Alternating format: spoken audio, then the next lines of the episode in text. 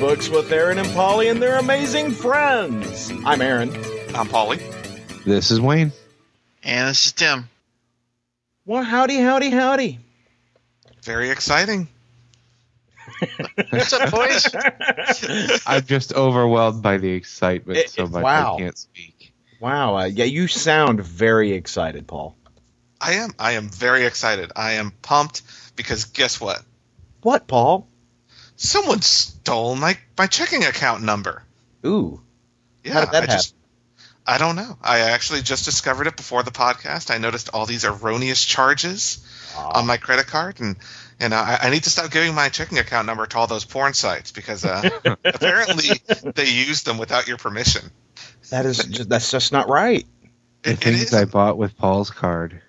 I, Yeah. You literally found that out like just before you, you came on today.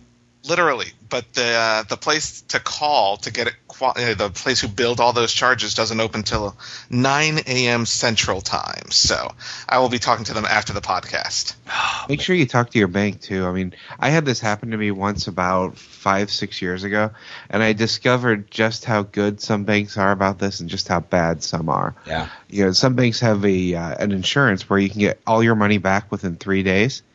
The bank I used at the time, which I don't use anymore because of this, it's a two month process to get your money back. Wow. You know, in completely unrelated news, I got a new plasma TV and an Xbox 360. Completely unrelated. Wow, no wonder. No, um, but it's just uh, it, it's odd because I don't give my checking account number for anything. You know, I mean, well, I mean, I you know for bills, Right. but uh, you know, never for purchases. Uh, you know, I, I, I, even if I were to purchase porn on the internet, which I don't, of course. I mean, who does that? yeah, because he torrents it. So yeah. Yeah, exactly. I, I, I would, you know, if I saw a, a uh, a site looking for my routing number and checking account number, psh, screw that. I Well- don't need the porn that bad. What I do is I just give out your checking account and routing number when I'm buying stuff online. It's the safer way to go. It really is. Yeah. It's, it's kind of a best practice. Yeah, yeah, because I'm money bags. It's like Paul's got the money in his account. Well, I figure you know he, he- he's he's like Tony Stark wealthy because you know he spends fifty dollars a week on comics. So That's you right. know, d- brother's got assets. Yeah, Yeah, you know, I had it happen to me Rob- before, so it's safer to use yours. Exactly. All the money from his gold-based technologies. And I'm also giving it out to our listeners. So, you know, if you need Paul's checking account information, just, you know, send me a Twitter and I'll at reply you. you know, just just put it on Twitter. Just go put it on. make it easy. no, we should have a contest for it. What would you buy with Paul's money in 30 words or less? I like it. And then we'll award them with Paul's checking account information. There you go. Perfect. I like it. Well, uh, with with Paul's checking account information, uh, I bought my ticket to go see uh, The Last Exorcism yesterday. Ah, that's what that one was. That's Yeah. what that charge was. You know, so, you know, I bought my ticket and I bought my, my, my, my Diet Coke and my popcorn. And, you know, thanks, Paul. Well, I, I do want to note that the company that's charging all this stuff is Central, and everyone on this podcast, other than me, is Central. Huh. yeah. Hmm. Huh. hmm. So last exorcism. Strange coincidence. So is a third of the nation, Paul. Mm, I don't trust them either. well, the, the Central Time Zone does, you know, have a higher level of uh, of thieves and con men than uh, anywhere else in the nation. That's that's that's a fact. It's from the census. The question was that on the census. Are you a thief? Yes. Are you a con man? Yes. Would you like Paul's checking account information? Yes. I underlined that too. I'm filling the circle. exactly. Exactly. So uh, I saw the Last Exorcism, and uh, that movie was not what I was expecting. I, I was I was uh, I was rather surprised by it. First, I wasn't expecting it to be PG thirteen.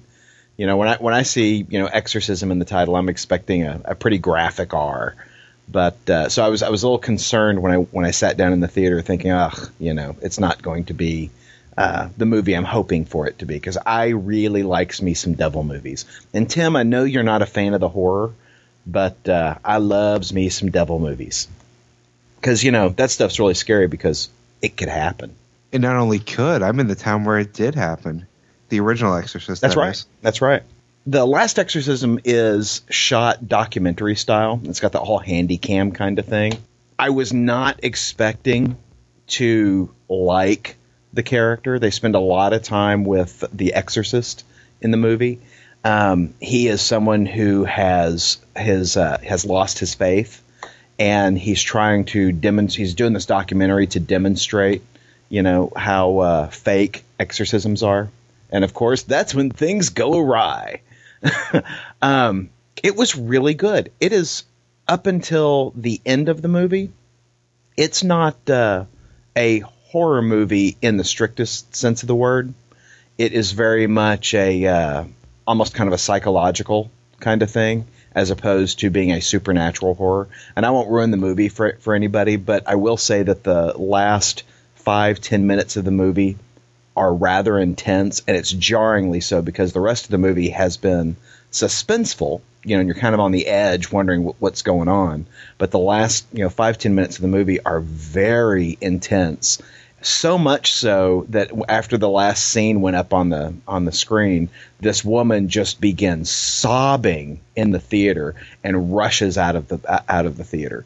I mean, just hands over her face, just, I mean, just so upset, which of course made my movie going experience even better.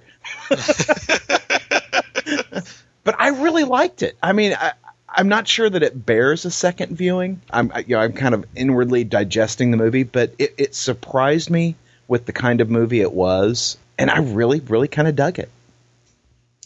Are, are you sure that she wasn't crying because of the text message from her boyfriend dumping her? I don't know. It was timed really well with the last scene, except maybe her boyfriend was sitting right next to her and he hit send. Paul, are you dumping your strange on the side again? I am. I am. Because she used my checking account number. Well, you know, Paul's not sure who's using his checking account number, so he's just cutting away the people that he thinks might. You know, mom, fuck you. That's why Jonathan's not on today. That's right. yep. One at a time. And let's be honest, if somebody had to pick somebody in this cast to be using someone else's credit card, we'd all pick Jonathan. Well, Yeah, yeah. exactly. Yeah. But you know what's funny? He is one shifty honky mofo. But you know what's funny is he reads two DC books every month, right? The Flash and Green Arrow. Right. And he is never on to talk about Green Arrow. He Yeah. always has to talk about it like a week late to say, "Yeah, I liked it." And on that note, Green Arrow number 3 came out this week. Wahoo! Exciting stuff. Yeah, you can tell when Green Arrow comes out because Jonathan's not on the podcast. If only Green Arrow could come out more often. Exactly. Weekly. Yeah, if this could be their new weekly series, you know, for 2011, awesome. You know, I know Jonathan listens as soon as this drops, so I just imagine him in his, you know, in his car at home right now, listening to the iPod, going, "You bastards!" yeah, he, he is cussing his radio out right now, or his computer out right now. turning opening up the fir- to the first page of this book, I immediately thought of Tim because uh, Tim didn't like some of the uh, the coloring and the, the the artwork in the last issue. He thought it all kind of looked the same. Am I remembering that correctly, Tim? I don't. I think that was Paul. That I didn't think that was the me, actually. Oh, was that you, Paul? I'm sorry. Paul. So I was thinking of Paul, but calling him Tim in my brain. That's Um, usually, that's common. the the first thing I thought of was how different this first page looked from everything in the last issue. You know, you you do have a, a lot of different uh, you know color and um, I- think that that nice middle panel where you know it's it's showing where Green Arrow gets shot in the head. It pops nicely on the page.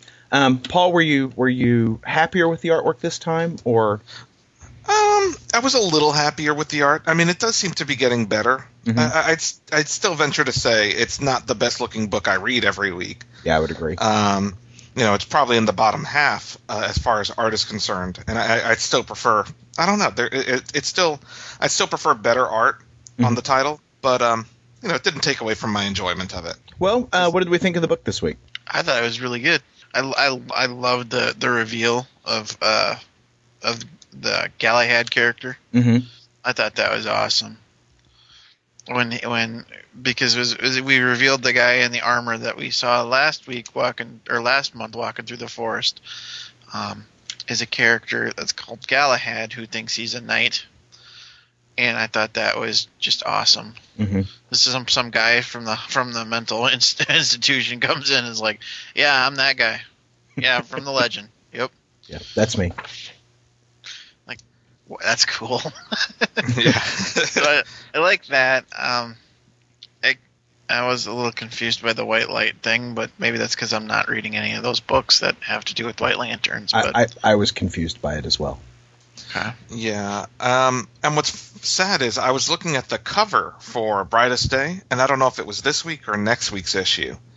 Um, involves it it shows Green Arrow on the cover in the forest, so it's like, do I need to read Brightest Day to understand what's going on in Green Arrow? Don't fall for it, Paul. I know. I, I, I stopped reading it a long time ago. Just Yeah. flip through it in the shop. You'll get everything you need. I need you to have money in your account so I can use it for other things. Exactly. So you can't waste point. it on brightest day. Paul, I we need you to be $3.99. Paul. We need you to be a little bit more fiscally responsible. I'll see what I can do. Okay. you know, okay, so help me out here. In this book, we see a scene back when uh, Oliver Queen was just a, a, a wee slip of a lad, and his mother takes him to the office, and you know, we, we, we see his mom, we see his dad, we see his dad's girlfriend, etc. And then we see a, we see a scene where his mom, or a woman who it was married to, to Oliver's mother, or married to Oliver's father. Oliver, that Whoa. would that would have been cool. Um, That you know, book almost got more interesting. where she was working in Russia in a mine, and apparently he liberates her from the mine. So, are these two women the same woman? I don't think so. I got the feeling because in the, in the scene with, with Oliver and his mom and his dad, Uh huh. his dad mentions that he was he's going to Asia for something, Ah, and then you point. see and then you see that well Asia Siberia I, I'm Yeah. guessing that's what they're trying to do there. yeah, So, you know, I think the re- the reveal is that the the person running Queen Industries isn't really Oliver's mother. It was somebody that his dad had a tryst with and it impacted her life or something. right. That's kind of what I'm getting now. Well, and uh, that makes sense because I, I wasn't making the connection that, about the, the trip to Asia. You know, in the the the you know Oliver as a child flashback. Um, so that that is a really good point. Um, I Well, wish I have that to they had I had that confusion too. Well, I wish that of the they had hair. drawn one of them differently. Because, you know, you've got blonde attractive woman, blonde attractive woman. Come on, do me a favor here and, you know, make some differences. Why do why do all these women need to look the same? Yeah, it would have been nice if they, if they were drawn a, a- you know, differently. Yeah. So I, I- I was having a struggle with that, and what was really bugging me is that you know they were saying 30 years ago, and I'm like, wait, are you saying that you know Oliver is less than 30 years old because you know he's kind of an old, he is referred to as an older man in the DC universe, and he refers to himself as old man. So I was I was getting really concerned there that he, they were telling me that he was in his 20s. But I, I think you're right. I think this. I think this, these are two different women. They just didn't do a very good job of, you know, correcting that. You know, but when they're both referred to as Mrs. Queen, you know, and they're both blonde and they're both pretty, and really that's the only that's the only discerning characteristics about them visually. It makes it really hard to figure out who the hell these people are. I, I, I agree. I think that is where the art really screws up in this book. You know, we shouldn't have to be asking the question: Is are these two people the same people? Well, I mean, and I don't have the, the, the history with this character. Maybe in the continuity, we you know, there's a there was an ending to to Oliver's mother's story. I You know, honestly, maybe- I don't think I've ever read a as many Green Arrow books as I've read. I don't think I've ever read a book where he talks about his mom. Yeah, me either. I mean, I, I mean, I, I can't recall. I mean, and I've read a whole ass ton of Green Arrow books, and I, I can't recall a storyline where we even discussed his mom. Yeah, I can't either. I mean, and I've read I have a huge run of the old Green Arrow back when uh, Black Canary didn't have her powers, Right. and the two of them were just living together. I don't remember them ever bringing up his mom. I mean, they kept going back to his past, but that was that was a part they never went to. Th- that has been a big question for me. So I, you know, I think this is new. I think the the backstory concerning his mom and perhaps stepmom are new elements to the story. And I have a, another question pertaining to the art. Yeah. Which is on that last page. Green Arrow's looking at his shadow, and his shadow's like smiling back at him. Yeah. Do you think that's metaphorical, or do you think that's actually going to happen? I think that's actually going to happen. Ah, I was wondering that. I think it's actually going to happen, and I have this strange feeling that maybe that's Eclipso. Hmm. You know, I That'd be just cool. I, I don't know. I've just kind of got this. You know, it says "Stranger from the Stars" next issue, and you know, I'm just like, I don't know. It has the look of a story I'm not going to enjoy. I mean, I, I seriously, I I don't want to spend a whole lot of time having these scenes where Ollie's fighting himself. I, I just I want that to be an inner dialogue that happens on a panel or two, and I want to move along. See, I thought it was okay through this issue, but yeah, I don't want to see another issue of him trying to put the chicken lock on his Yeah. shadow self. Yeah, no. I like this direction for Green Arrow, but I need I need to see some I need to see some forward movement. I don't want to spend you know, it was fine. This is the third issue. This was the appropriate issue for this for this place to happen. But I want to move forward and let's do some stuff. I- I, I don't want I don't want to be as introspective on in issue four. And I hate those stories where they're where they're fighting themselves. I always have. So there you go. Yeah. But that wasn't the only Brightest Day book that came out this week. Well, and, guys, and I'm going to stop you before you make that transition, Paul. I'm sorry. damn it, Aaron. I know. I'm sorry, but I'm sorry. It's not happening again. Nope. Um, we didn't mention the cover, but holy crap, that cover is beautiful. It is. And I like the attention to detail. Like you can see the little arrows hidden in his sleeve in his gloves. huh. Yeah. I like that. The scars. I mean, the the you know the wounds on him and and everything is just wow. This cover is awesome. And the cover's by Mauro Cascioli. Yeah, Gascioli. He's the guy who started um, Justice League Cry for Justice, I think. Right. And did all the did, did all that artwork that we enjoyed so much. Yeah, until they changed the artist. Yeah. And And the story started to suck. yeah. So anyway, yeah, I, Green Arrow. I, I, I think it didn't wow me, but uh, you know, it was it was good. It was good. I enjoyed the book. I don't regret purchasing it. I think it was a a, a, a quality book for two ninety nine. Um, I'm hoping that issue four is a little more exciting. But I will say that issue four, the the solicits for it, states that we're going to get the Martian Manhunter in that book. but he's not really a stranger from the stars. Yeah, I think he's a guest star as opposed to a villain. Well, I'm not transitioning again. It's on you this time. it's on me this time. Don't you hate it when a transition is lost? I do hate it when a transition is lost, almost like a Oh. generation that's lost. A Justice League generation lost. Wow. that hurt. Okay, so uh, Justice League Generation Lost, number eight. This is the bi weekly series from DC Comics. It has been a little hit and miss. We had a nice run there of several good books back back together. We had one that we were kind of meh last time. This one was back on. I mean, last week it was, or two weeks ago, I think part of the big meh was that they were all in a costume that looked exactly alike, and there were no personalities. This issue, though, even when they're still in those costumes, I can tell who's who.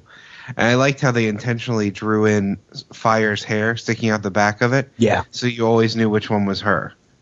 And they tried to keep the uh, Skeets, who's disguised as a little missile, Uh-huh. over Booster's shoulder, so you can tell him. And you actually get to see them use their powers again, so you can easily tell who's who. And you know they they finished up that part of the story. I didn't like that whole raid story because it seems pointless. Mm-hmm. You know they didn't get anything out of it. It seemed like it was just there for filler. You know, it seemed a lot to me like a like a role playing game where the players have constructed their big plan, and then you know the, the game master blocked them. you know, yeah, they did their big plan and meh, nothing came of it. Um, I, that's what it felt like to me. So it felt like a bunch of wasted time. Don't get me I am- wrong, I enjoyed the book, but the, their little excursion seemed like a huge waste of time. Yeah, that's my big complaint too. I also am tired of Ice being a whiny little bitch. I am too. I love the character. This isn't. Uh, I don't care for this portrayal of her at the moment. Well, you know Uh, who I loved in the book though, Wayne, was Fire. I thought Fire was great in the book, and I love the relationship that's uh, blooming between her and uh, uh, the Red Rocket guy. Yeah, I'm also liking Booster stepping up and actually being the team leader here. Yeah. You know, he's the de facto leader. No one else wanted it, so he stepped into that role, and everyone is actually listening to him and respecting him. Well, and I love when Captain Atom says, "Hey, a little respect. He took one for the team today." You Yeah. I, I, I just the fact that Captain Atom is verbalizing that respect, I thought was was uh, nicely done. Yep, and they did yet another cliffhanger ending on us. Yeah, The uh, I have to say, Winnick is a bastard for his cliffhanger ending. yeah, we we finally get to see them back face to face with Max Lord. So yeah, I am. I was really happy with this issue after last issue. The uh, the whole excursion to uh, uh, to checkmate, I think, was a waste of time and may have been in there just to extend the story. And I hope that's not the case. I, But I felt like it was. I th- I feel like the only point it served was to more fully integrate Red Rocket into the team, um, and to you know show the the uh, developing relationship between Fire and Red Rocket. yeah, I'm looking forward to the next issue. Same here. How many issues is this? Because I'm not Twenty sure. six. Twenty It really is 26. Yeah. I always thought Paul was joking every time he said that. no. If only. if only. Wow. Yeah, no, it's a full, Red Rocket. Thank you. You know, with with John being gone, you know, I wasn't sure that we were going to get that today. Hey, we gotta we gotta cover it up. But thank you, Tim. You're welcome. But yeah, I, I like Generation Lost this week. Um, uh, looking forward to the uh, next issue in two weeks. Yep, same here. Now, um, another book in the uh, DC publishing milieu is Time Master's Vanishing Point: The Search for the Batman by Dan Ye- uh, Jurgens and, or sorry, Jurgens and Norm Rapmund. I wasn't sold on the first issue. And I think we all kind of had some some concerns about it. Myself and Wayne read this one, Paul dr- having dropped off. hmm It was much better than the first issue. Hmm. They might as well take the search for Batman off the the cover because this has nothing to do with the search for Batman. I agree. I enjoy the Booster interplay. I like seeing the character. I like how he writes Booster. Yeah. The other heroes dismissing him got annoying in the first issue, but I love the inner dialogue we have within his head as he's dealing with it. I love the uh, the backstory with Supernova and uh, his sister as well. Mm-hmm. The Rip story, I just don't care about. Yeah. Uh, Well, you know, I don't care about the the grown up Rip story. I love the flashes back with Rip as a child and Booster, you know, educating him. You know, Yeah. I, I I'd buy a whole book of those. you know, I, I love that. Um, I am not caring for absolutely the Rip Hunter storyline, which makes me sad because I love the character, but I don't care for the for the storyline. Even though we're getting to see, you know, uh, Claw in that, you know, because that's a character you don't get to see very often. Um, I really dis- dislike the manner in which Dan Jurgens is drawing Despero. Despero looks like just a, skinny little nerdy guy with a big fin head and doesn't look, you know, scary or threatening at all. Um, I, I just I do not care for it. Whereas you know other artists have rendered him in a very terrifying, uh, uh, strong sort of manner. I Yeah. O- overall, I would say this miniseries is just a great big mess. yeah Yeah. it had so much potential, and I'm not seeing any of the potential at all. Yeah, I'm not either. Uh, I it, it makes me sad because this really ought to be the ongoing Booster Gold series. They could they sh- could and should have done this in, in the pages of Booster Gold and kept Dan Jurgens on over there, as opposed to losing me as a reader on Booster Gold. Yeah, because I dropped Booster as well. I mean, I'm getting my Booster fix in Generation Lost, and it's a much better Booster story. Yeah. So one of the things that I find interesting about this book is we have a very similar book over in the Marvel universe that we're going to talk about in just a little bit, uh, Avengers, because Avengers is bringing back a lot of you know historic types of characters that don't currently have their own books, and which is what we're seeing here in Time Masters. It's almost like Time Masters is a reason to bring forward some older characters so that they can protect their copyrights and trademarks. I was about to say they might as well subtitle this "The Quest for Copyright Continuation." exactly, because it's it, the same thing over in Marvel. Every Yeah. few years, you see 2099 stuff pulled out, thrown in one book, and then Yeah. not seen again. that's right. And I think it's the same thing with these characters. They they need a book to showcase their old characters so someone else can't steal them. Yeah. They don't seem to really care about the old characters in this book. I mean, there's no real focus on them other than hey, they're here. So I mean, that's that's my impression of it. I mean, I could be wrong, but yeah, I charge them with just trying to keep their characters. I think that I think that's exactly the, the the purpose that this is serving. So I got a question for you, Wayne. Are you in for issue three? I am really on the fence. I I'm completely disappointed with the book. This issue was better than the first one, so I'm wondering if the third one will get maybe reach the good point. But I'll flip through it in the store and decide at that you know at that moment when I'm standing there because Yeah. really on the fence.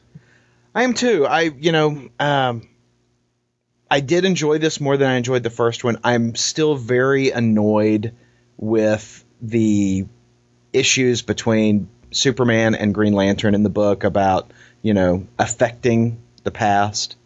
They should know better by now. I agree. It's not like they haven't had their own time travel stories. Exactly. And so it's it's like it's a it's it's like you're reading something where they're fresh heroes as opposed to being seasoned tenured heroes that they are. And that that is probably the, the, the most annoying thing for me in the pages of this book. I would have preferred that Superman and Green Lantern not be in the book. I understand why they're present. I just would have preferred them to not be in the book. There's no point in them being there. They're not Well, uh, adding anything to the story. Well, and it surprises me if you're going to have them in the book, and clearly Superman and Green Lantern are in the book to increase sales, um, because really that's all they're doing here. I was surprised that you know if you're going to have those guys in the book for that reason, why wouldn't they be on the cover? Yeah, I mean, and they seem so out of character. Oh, very much out of character. Um, anyway, I, I'm I'm really not caring for it, and I, I was on the fence with this one. I'm like yourself; it won't be on my pull list. I'm going to look at it on the shelf and and uh, maybe pick it up, maybe not pick it up. Uh, it breaks my heart because I love Dan Jurgens so much, but boy, I'm really not enjoying the book. But you know, a book that uh, a lot of us were kind of curious about, but only see that one of us went to the trouble of purchasing is Superman Batman number 75.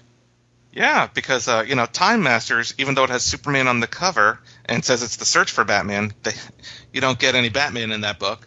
In Superman Batman, you get both Superman and Batman in one book. Um, so you know, issue seventy five is their big anniversary issue. It's five dollars. Um, so it was a four ninety nine cover price. Uh, the main feature was written by Paul Levitz with art by Jerry Ordway and features the Legion of Superheroes. I have to say, the main feature didn't tickle my fancy. It, it wasn't bad. It was just okay. But the real things that shine in this book are they have a bunch of little two page um, stories at the end of the book by different artists, different writers. Um, you've got guys like Billy Tucci in there, um, Steven Seagle, uh, Adam Hughes, a whole bunch of really great stories, but a couple I really wanted to to make note of. Um, there's one written by J.T. Krul, who's writing the upcoming uh, Teen Titans run, and who we've had on the show before, with art by Francis Manapul. And um, this one, it was it was awesome. It's it's a conversation between between Tim Drake, Red Robin, and uh, Dick Grayson, Batman.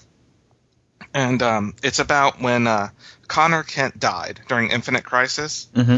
um, after that, you know, uh, in in their grief, Tim Drake and Cassie, uh, Wonder Girl, kissed, and you know, the last thing, you know, Cassie um, and Conner Kent, Superboy, were an item before he died, and so you know, Tim is venting to to Dick, trying to get advice from Dick about it, and the last line, or the last two lines are, are, are fantastic. They make the whole story. You know, it's Batman. He's swinging away, and he says, "I can't believe you made out with Cassie. I'd never be stupid enough to kiss Selina." Huh. and I just thought that was awesome. You know, those are the conversations that Tim. You know, you, you're not going to get that with a Tim Drake and a Bruce Wayne Batman. right. but you know it, it's cool to see that you know that Dick Grayson Batman um, you know conversation happening. So that was really good.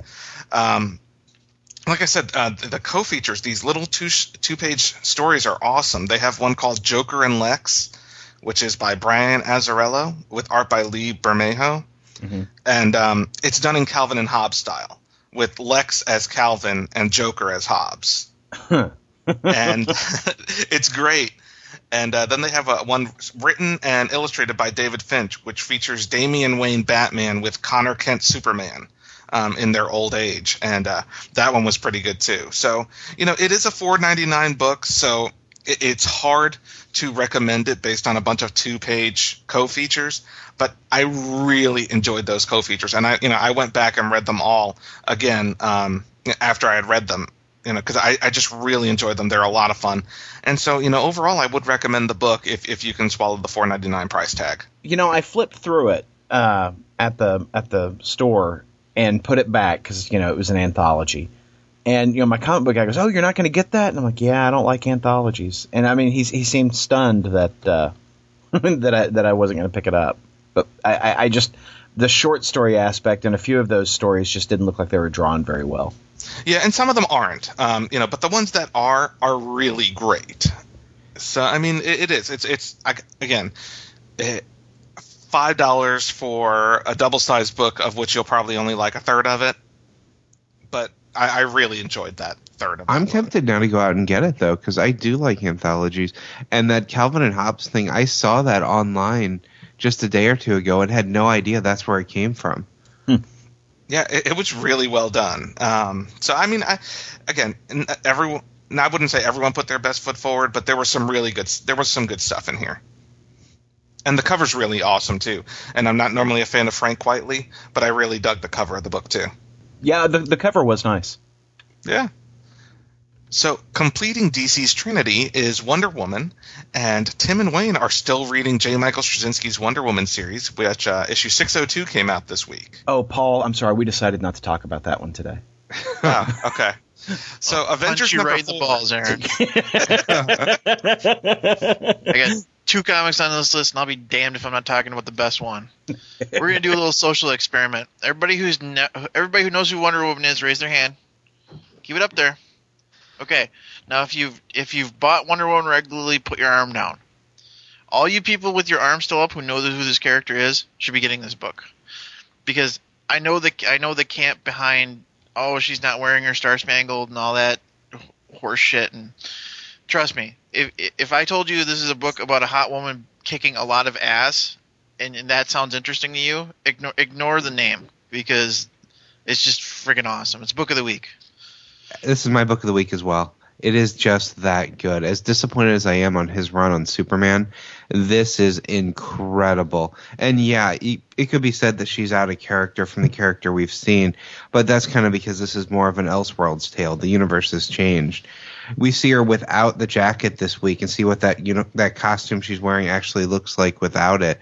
And I think it looks even better without the jacket. I mean, this this issue was a is pure Wonder Woman. I mean, right through to her concept, she is a warrior. This this issue, she has a sword and shield, and she is fighting. You don't get more distilled Wonder Woman than this. I mean, yeah, this story had a very much Clash of the Titans feel.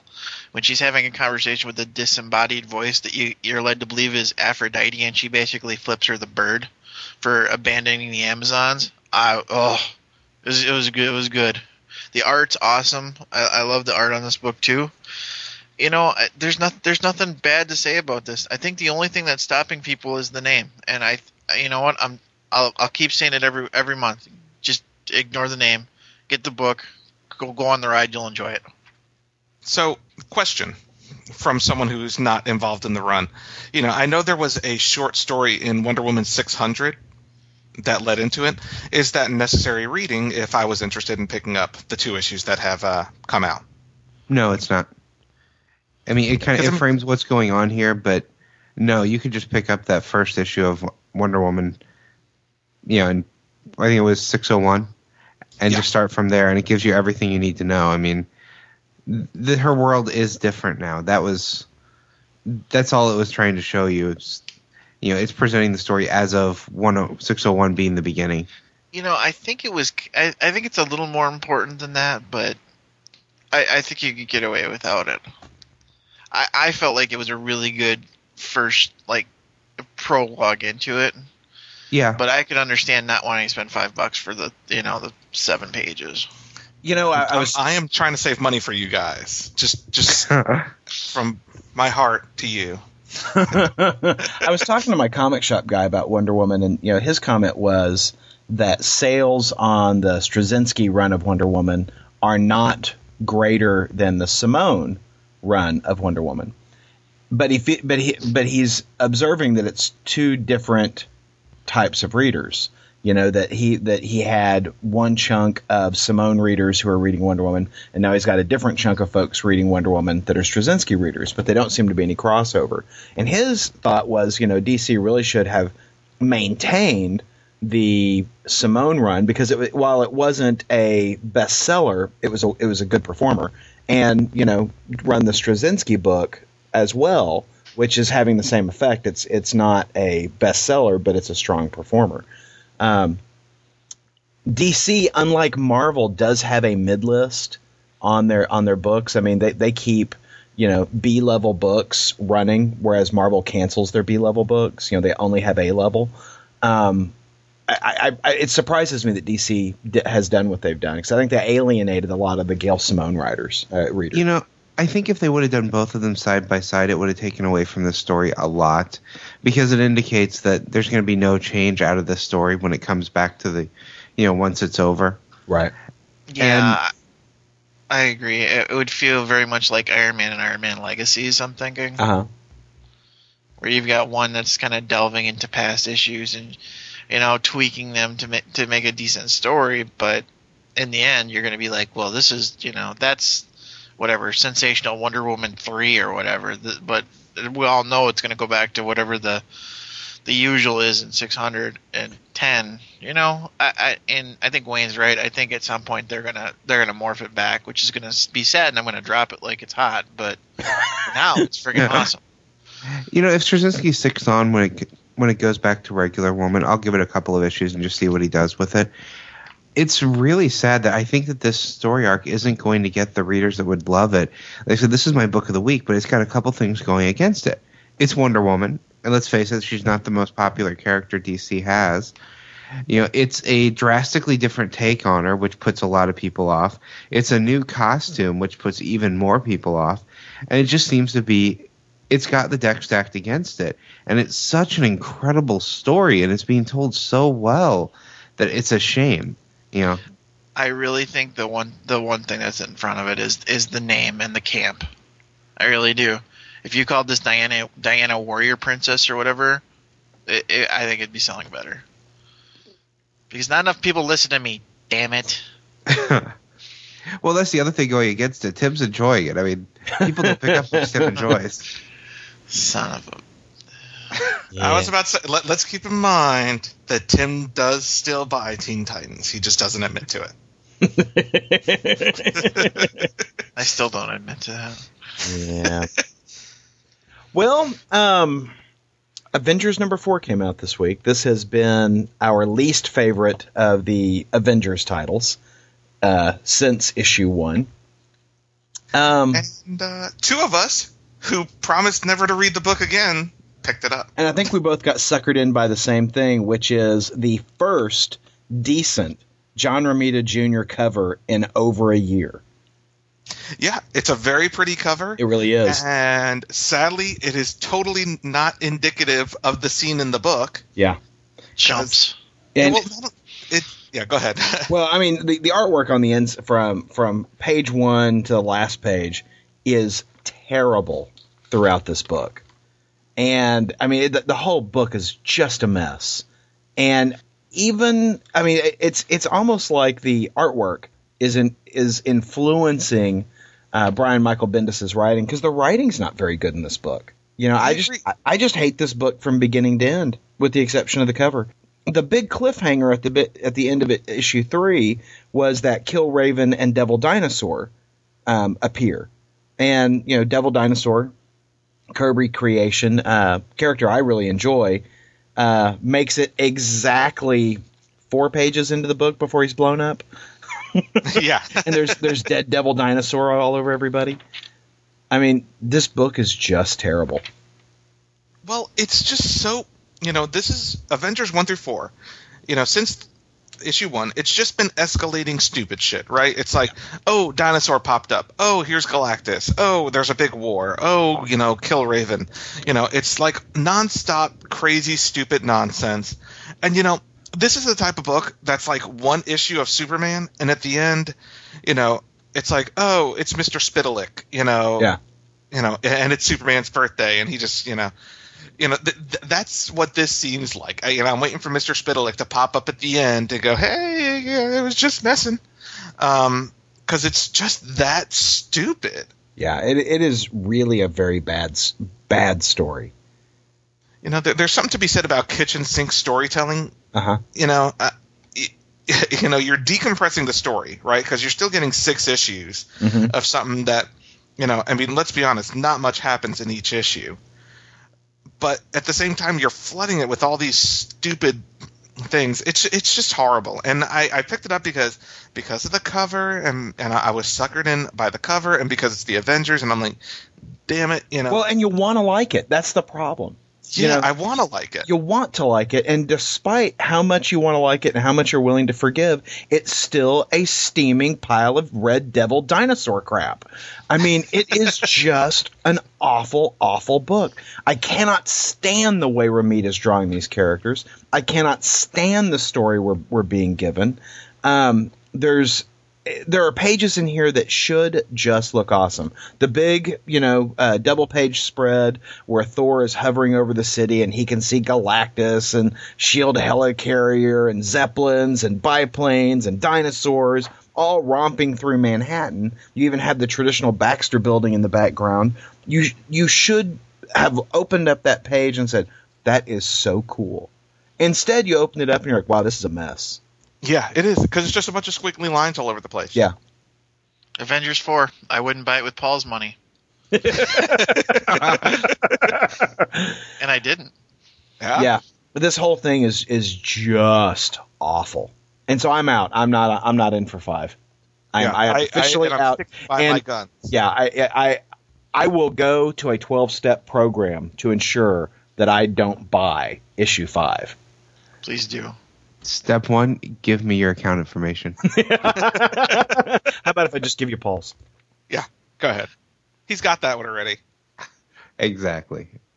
So, um, I have been reading a lot of the Dark Reign books, uh, getting caught up on, on a lot of that stuff So I'm picking it up in trade. And a character that I've really not had much exposure to, but am picking it up through the pages of uh, Dark Avengers and whatnot, is uh, Daken. You know, the the the son of Wolverine. And so I picked up uh, issues 89 and 90 this week of the Dark Wolverine book. You know, so I got to read the uh, the the fight between Dark Wolverine and Frankencastle, and ooh, that was a mess. And uh, I did read issue 90, which came out this week, which is really kind of a prelude to his new series, which I plan on picking up, which is going to be uh, Dark Wolverine number one, which comes out September 8th, so just in two weeks. I, I got I, I really dig this character. Now, not much happens in, in this book, but it is really kind of a reflection on uh, how he's drawing power to himself and, and looking to build an empire. Um, I'm really very excited to see what's going to happen in the pages of this new book. I, I'm digging this character. I just know, want to and note I- that everyone made fun of me for liking Dark Wolverine because he's bisexual and blah blah blah. I told you he was cool. Yeah, I, no, I made fun of you for liking him because he's a horrible character. Whatever, Batgirl. yeah, Mister Touche. no, I, I, I, I like the complexity of the character. You know that he's kind of hard to pigeonhole. I, I, I dig it. I dig it, and I'm I'm really excited about the the new series. The new series is uh, going to be written by Dan Way and Marjorie Liu, with pencils by Giuseppe Camuncoli. I'm sure that's probably came in Chol or something.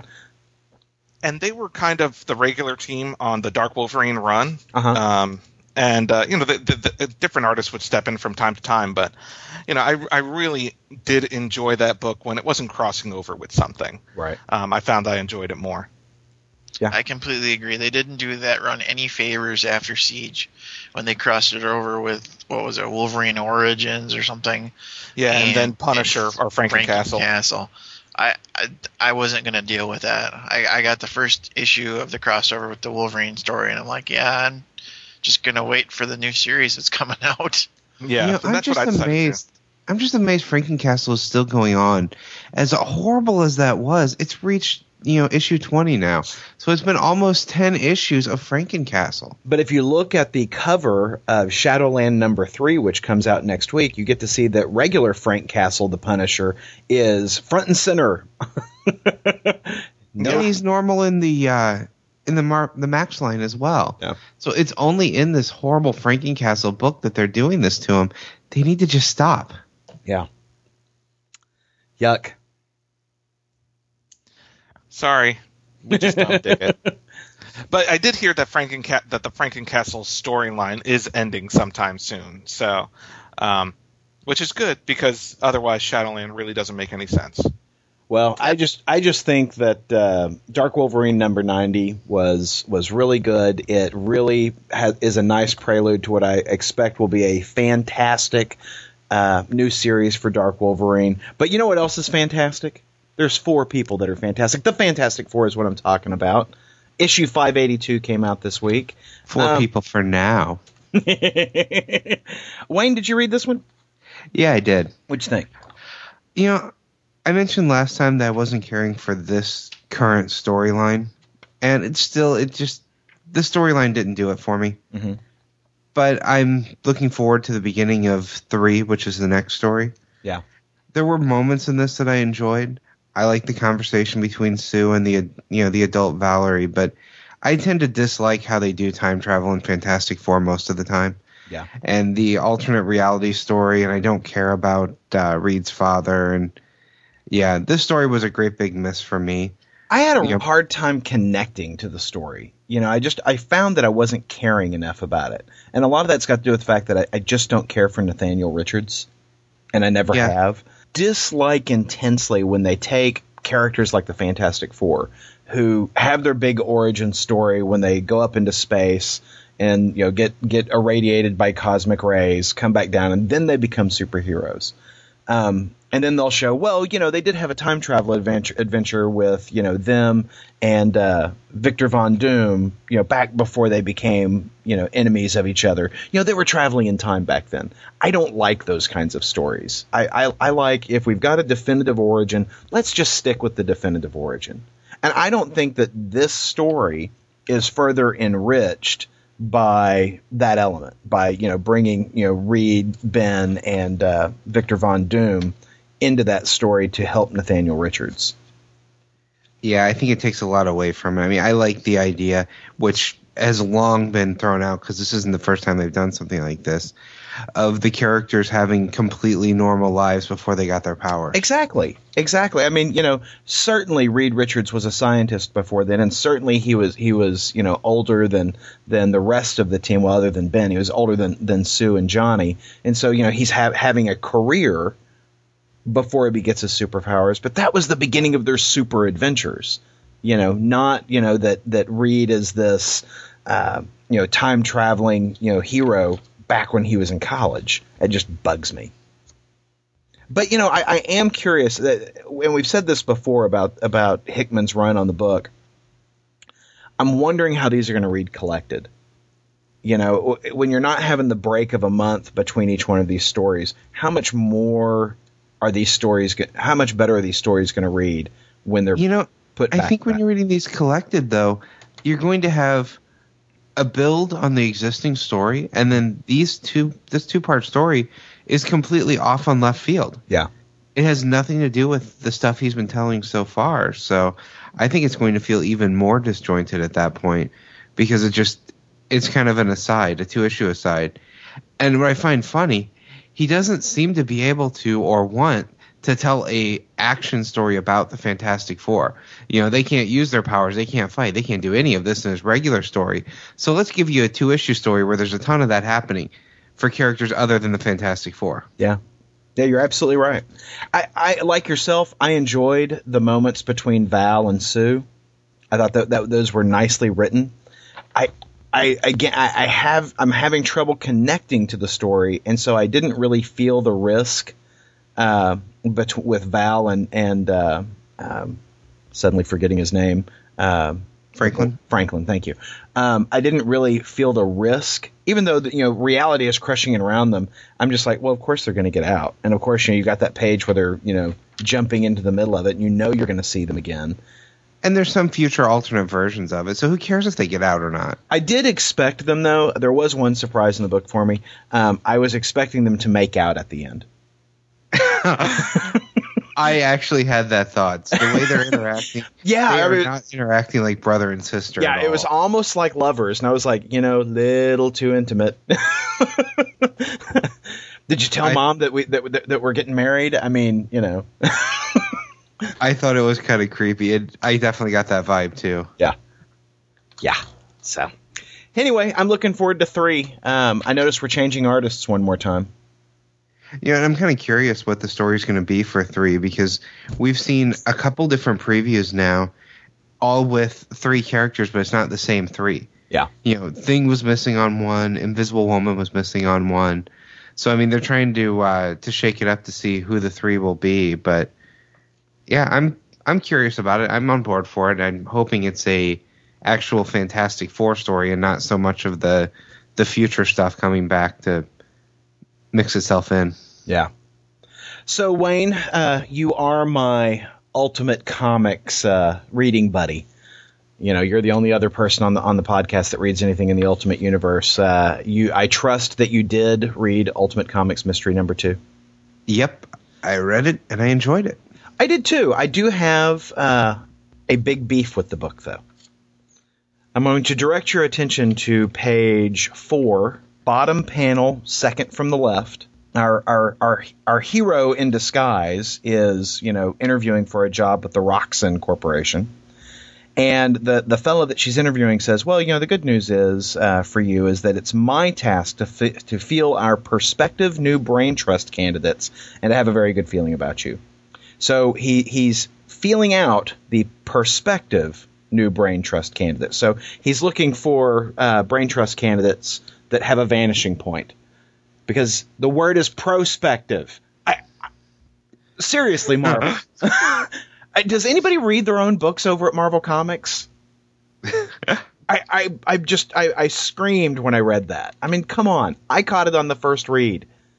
Can't somebody else edit their books other than me?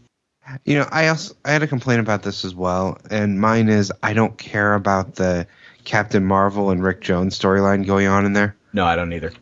It's getting in the way of all this really good Spider-Man, Spider-Woman conversations and everything going on with Sue and the Fantastic Four. Well, Fantastic Three in this case. Yeah.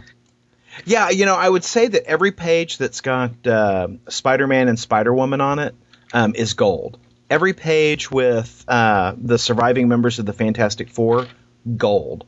The pages with uh, uh, Captain Marvel and uh, Rick Jones, not so much. I won't go as far as to say they're crap. I just think they're the weakest parts of the book. Yeah, and I, mean, just don't for, care. For me, I get excited anytime we see Spider-Man and Spider-Woman on the same page because their conversations are just incredible. It's Yeah. fun. Their banter back and forth is great. I mean, the conversation about her being her own person and not just a Spider-Man clone anymore. Well, I love, you know, I, I'm reading this, um, the interview scene where, you know, Spider Woman's over there interviewing for a job with Roxxon Corporation. And I'm like, Dr. Julia Carpenter, why is that name familiar? You know, and then you, as you, I realize as I'm reading on, oh, that's the other Spider Woman's alias. Yep, she's now been Dr. Julia Carter and Jessica Drew. Yeah, and I think So- that's hysterical. I love that you know they're kind of merging those those personalities, you know, or at least that those, those identities in, into one person. I think that's hysterical. Um, I I mean the, the you are reading one, two, three, four pages. It's just a simple job interview, and I thought those were some of the best written pages I read this week. You know, Yeah. I really enjoyed reading that. It's and and literally, it's just two people sitting across a desk talking. And I know a lot of people complain about all the talking heads in, in, in the Bendis books, but this was very entertaining. You know, You know, one other thing to mention about it was uh, the Nick Fury disguise. yes, also amusing. The Ultimate Nick Fury, for those that didn't read it, has some sort of holographic disguise or something to look like the regular Marvel Universe Nick Fury. Right. That's right. Big black guy is dressed as a white guy with a patch. It's pretty darn funny. I like it. Yeah, I, I, I really am enjoying Ultimate Comics Mystery. Uh, I'm I'm excited to see where this is going. It's an awful lot of fun. Now, if only the rest of the Ultimate books could be this good. I agree. I agree. Well, we know a book isn't Ultimate Avengers. Ugh.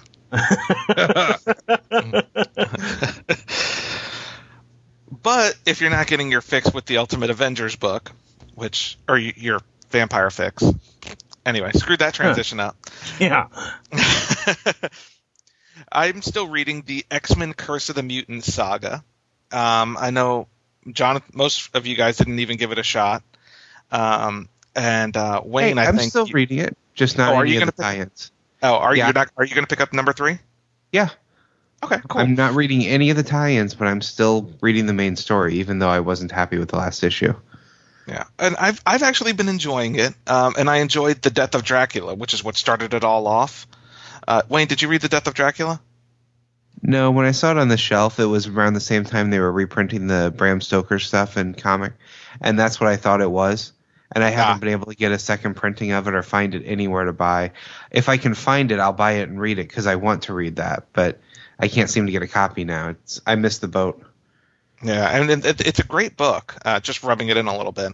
Um, but uh, you know, the Death of Dracula featured Dracula's two sons, um, Yanis and Xarus, and um, he Xarus is the younger son, I think, and he overthrows Dracula, cuts off his head, separates his head from his body, and you know decides he wants to use his vampire his vampire nation. He you know he he combines all the vampire nations. I think there's five or six of them, and you know they're they're, they're going they're assaulting San Francisco, which is what we're seeing in X Men.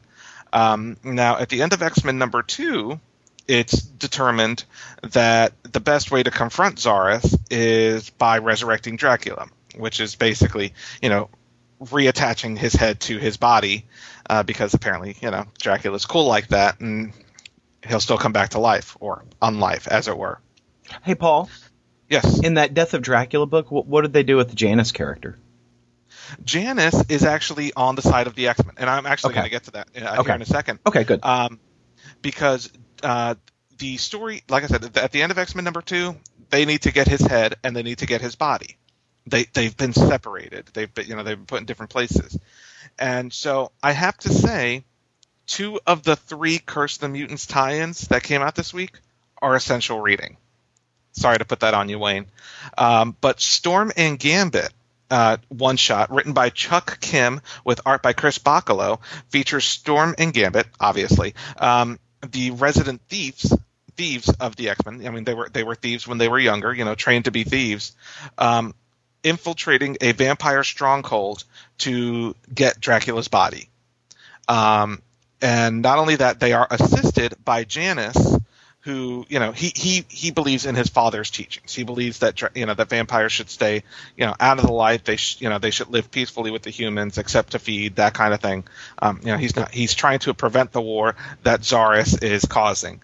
Uh, so he assists Storm and Gambit in their um, infiltration of the vampire stronghold. And I have to say, book of the week was Storm and Gambit one shot really? this book was awesome, and I'm a big fan of Chris Bachalo art to begin with. Uh, and it was this book was gorgeous. It was well written. It featured some great, you know, uh, vampire action. You know, Storm and Gambit with swords fighting an army of vampires. I mean, it's just an awesome, awesome book. Um, I highly recommend it. And again, I feel like it's essential reading because I think when we get to X Men number three, they're going to have Dracula's body and Dracula's head. Um, and the only way to know how they got him is in is in the tie-ins. Well, you know, Um, um, Janus is a Marv Wolfman created character, and we talked a lot about that in uh, our interview with Marv Wolfman. I'll put a link in the show notes so that uh, if folks want to want to hear more about you know Dracula, which it sounds like they're drawing on some of that stuff that, that Wolfman did in that in that in those stories. Uh, if you if you want to you know listen to that interview, there'll be a link in the show notes. Great. Um, you know, and referring to Dracula's head, we have Namor, the first mutant, number one.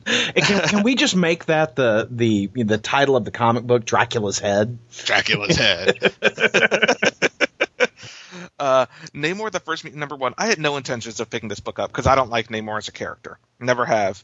Um, Is it because you're curiously attracted to him, him wandering around in that tight little speedo? a little bit, and the, you know the feathers on his uh, feet, his ankles, the little you, wings, he makes you all tingly down there. Tickles the pickle. The fact that he's instantly drawn to any married or otherwise dating female character to flirt with them. If th- that's something we have in common. No, I'm just Wait a minute. Aaron, didn't you say you were going to get this book? I thought about it. I did not, however, pick it up. Why? Uh, I just uh, I had enough in my hand. Okay, I was just You, curious. you know what I'm saying? something- Yeah, you know what I'm saying. I had enough in my hand.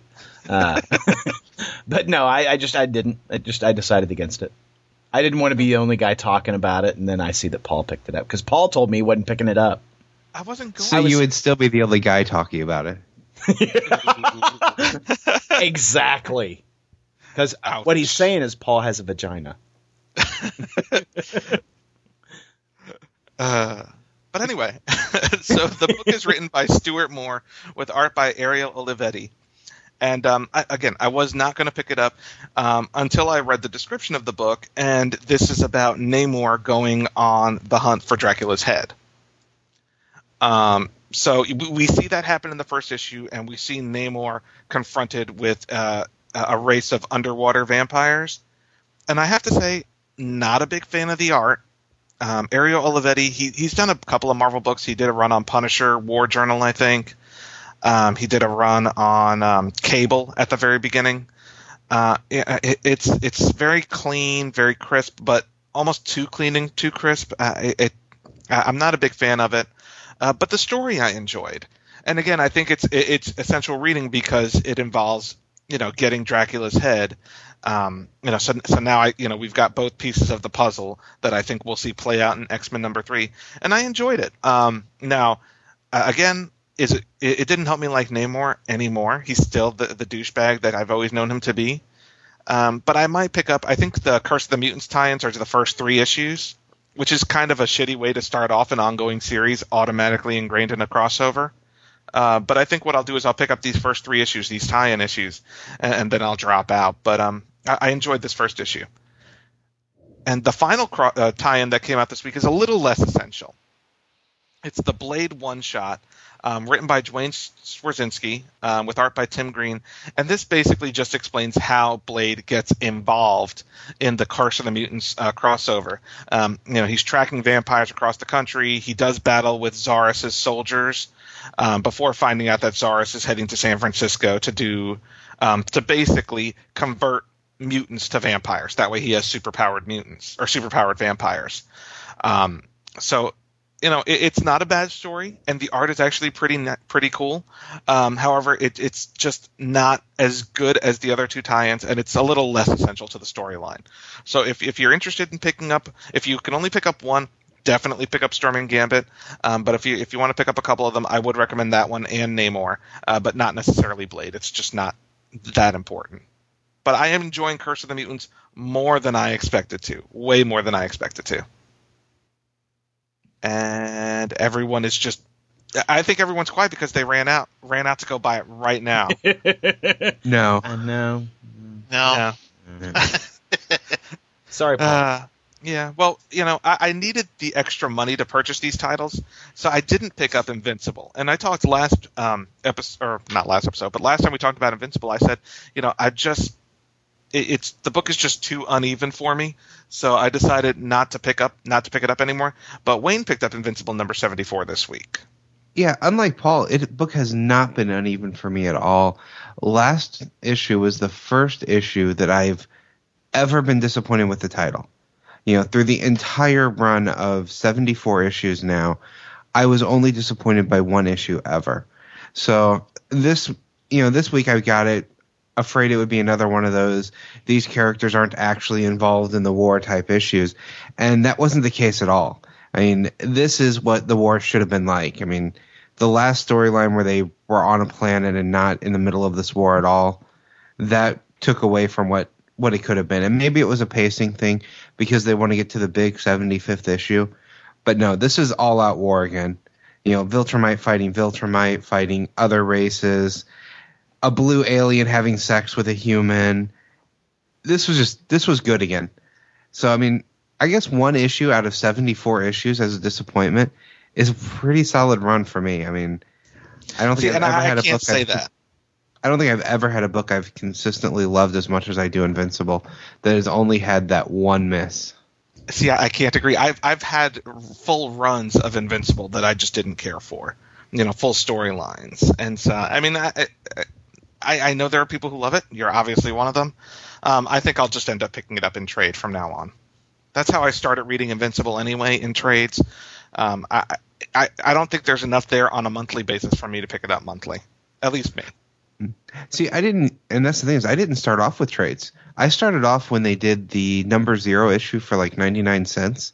I picked that up, read that, and just was so blown away with that one that I started buying the individual issues and I picked up the trades to get caught up to speed. So I've pretty much always been issue by issue reading it, except for I did read the the first 20 in trade. Mm, no, no, not convinced. Sorry. That's fine. You're wrong sometimes. You are still buying Avengers, so. Uh, not anymore though. How many issues of Batgirl did you buy? Huh? Huh? Yeah, talk to us about the spoiler, Wayne. Yeah. I plead the fifth. that's gonna come up. You know, that's gonna be like that one time you screwed up with your wife. It's gonna come up in every conversation.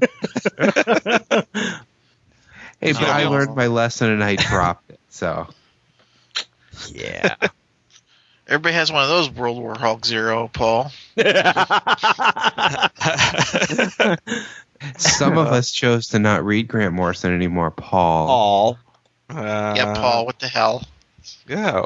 Well, I- what does I Aaron read believe that by- sucks? I believe my one indiscretion can be excused because it's not Grant Morrison. Yeah, Paul. Whatever. It's it's a, one indiscretion. My- One my re- that you that you do over and over and over again. you need help, Paul. You I do. help. I do. Well, Aaron's in the Ultimate Universe still, Paul, so you can hold that over his Hey, head. I I'll stand by my. Ultimate Comics mystery. Same here. Yeah, that shit is can- tight. Tight, I say. Tight. Mm. So uh, next week, there's only one DC book I'm buying, and that is uh, the Elseworlds book that I'm enjoying so much, Superman: Last Family of Krypton. But there is nothing else from DC that's coming out next week that's worth a damn, in my opinion. Yeah. I'm Red Hood 4. Red Hood. Yeah. Yeah. Red Hood 4. That's the only DC book I'm picking up. That's it. Honestly, looking at next week, you know, I was looking at my list to see what's coming out. Every non Marvel and DC book that I pick up comes out next week. Oh, really? Yeah, I mean, we've got, uh, I'm still picking up Buffy, Magdalena, The Boys, Incorruptible. Betty uh, and Veronica. Kevin Smith's Green Hornet, as well as a Kevin Smith Green Hornet annual. So it's like every book that is a non Marvel or DC just about is coming out. From Marvel and DC, I've got very little. I mean, DC, I just have Red Hood. The third issue of Gorilla Man comes out next week. Uh, Hercules: Twilight of a God number four comes out. Um, Incredible Hulk's six twelve comes out next week, and I'm going to flip through it. It's not going on my pull, but I know uh, you know uh, Wayne and I'm sorry, uh, Tim and, and Paul are interested in that one. Yeah, I'm definitely picking that one up. That's the first start. That's the start of the Incredible Hulk's, you know, the Dark Son storyline. So I'm definitely picking that one up. Um, yeah, I only Fast- have Red Hood from DC. From Marvel, Taskmaster number one comes out next week. I'm looking forward to that. Van Lente is uh, writing that one. I am uh, I am down for that one. Yeah, and Thor for Asgard comes out next week too, which is the Simone Bianchi uh, Ah, I'm, I'm Thor book. You know, it, it's kind of interesting to me. We've got three Thor titles out there right now, and we didn't talk about uh, this this week's issue of Thor, but we'll talk about it next week. But you know, it seems like all the good stuff's happening outside of the Thor main title. So that's that's that's strange to me. Yeah, same here. You know, and I am looking forward to you know I'm looking forward to Thor for Asgard way more than I'm looking forward to the next issue of the ongoing Thor or even the Matt Fraction start of the ongoing Thor. Well, I'll Uh, say this: it's hard to be awesome when your house is, uh, you know, exploded around you, like what happened in Thor. yeah, true, true. So, Uh, is anyone Shadowland picking up I- three? is anyone picking up I Am an Avenger? No, no, I mean, I think Avengers at this point have burned me enough that I I'll flip through it, but I don't think I'm going to give the book a chance because so many bad Avengers titles are coming out right now. Why do we need another miniseries of, you know, for the Avengers? Yeah, it just doesn't look good. you know, Yeah, I, I I'm I'm sorry. I I want to love these Avengers books, but you know, no, thank you. And I mean, this looks like an anthology book. Um, you know, you've got you've got a ton of guys working on it. I'm I can't say, and none of these guys I really know. yeah. Amazingly enough, there's also a Marvel Universe versus the Punisher coming out again. This has got to be a bi-weekly title. That's fine with me. Uh, I'm happy that you know if, if it means we get issue four before the end of September, I'm happy with that. you know, as we're talking about this, I'm I'm getting poorer and poorer. That's okay. I thought you were going to just use uh, Paul's account next week. Yeah, there you go. I was probably gonna freeze it by then. Yeah, it's already frozen, my friend. Stupid Paul. So I'm going to make a recommendation recommendation to you guys for a book I didn't talk about on the podcast, but there's a second printing of next week, and the title is Morning Glories, which is a incredibly stupid title. I picked this thing up because the cover looked interesting. I flipped through it; the art looked interesting. It is a really interesting story. It's uh, the basic concept was there's a school where they're bringing bringing children to kind of brainwash them or it's hard to tell what they're doing at this point because it was still the first issue but it's one of those things where nothing is quite as it seems like if their parents don't go along with it they'll just take the parents and torture them so see- very very interesting title See, Jonathan, just just the voice of Jonathan's coming out of my mouth right now. So, a school where kids go and they get brainwashed and tortured is that Catholic school? they are wearing uniforms God. Uh, Uh, thank you for, for, for representing uh, Jonathan today, Tim. gotta watch out for my boy, man. You know what I'm saying? Now, Tim, since the second printing's coming out next week, I'd say guys flip through it, see if it looks interesting to you. I I was kind of blown away by the title. It was one of those things where I was looking for something different, so I just grabbed it. But I grabbed it a week after it had come out, so I didn't didn't bring it up on here because it was late. Well, anything else for us, boys? No, hmm. we'll talk to everybody next week. Sounds good. Arrivederci. Y'all have a good one. Podcast theme music graciously provided by Mark Andrew Pope. For more information, visit markandrewpope.com. Funny Books with Aaron and Polly is a production of ideologyofmadness.com. No Spider Man clones were harmed in the production of this podcast.